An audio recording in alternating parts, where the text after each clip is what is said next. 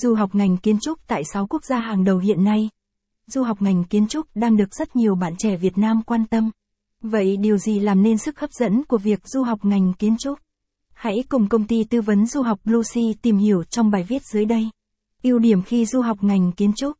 Caption ít bằng, attachment gạch dưới 12653, online bằng, online center, ít bằng, 700, có nên du học ngành kiến trúc? Caption chắc hẳn có rất nhiều bạn trẻ còn băn khoăn về vấn đề này. Tại Việt Nam hiện,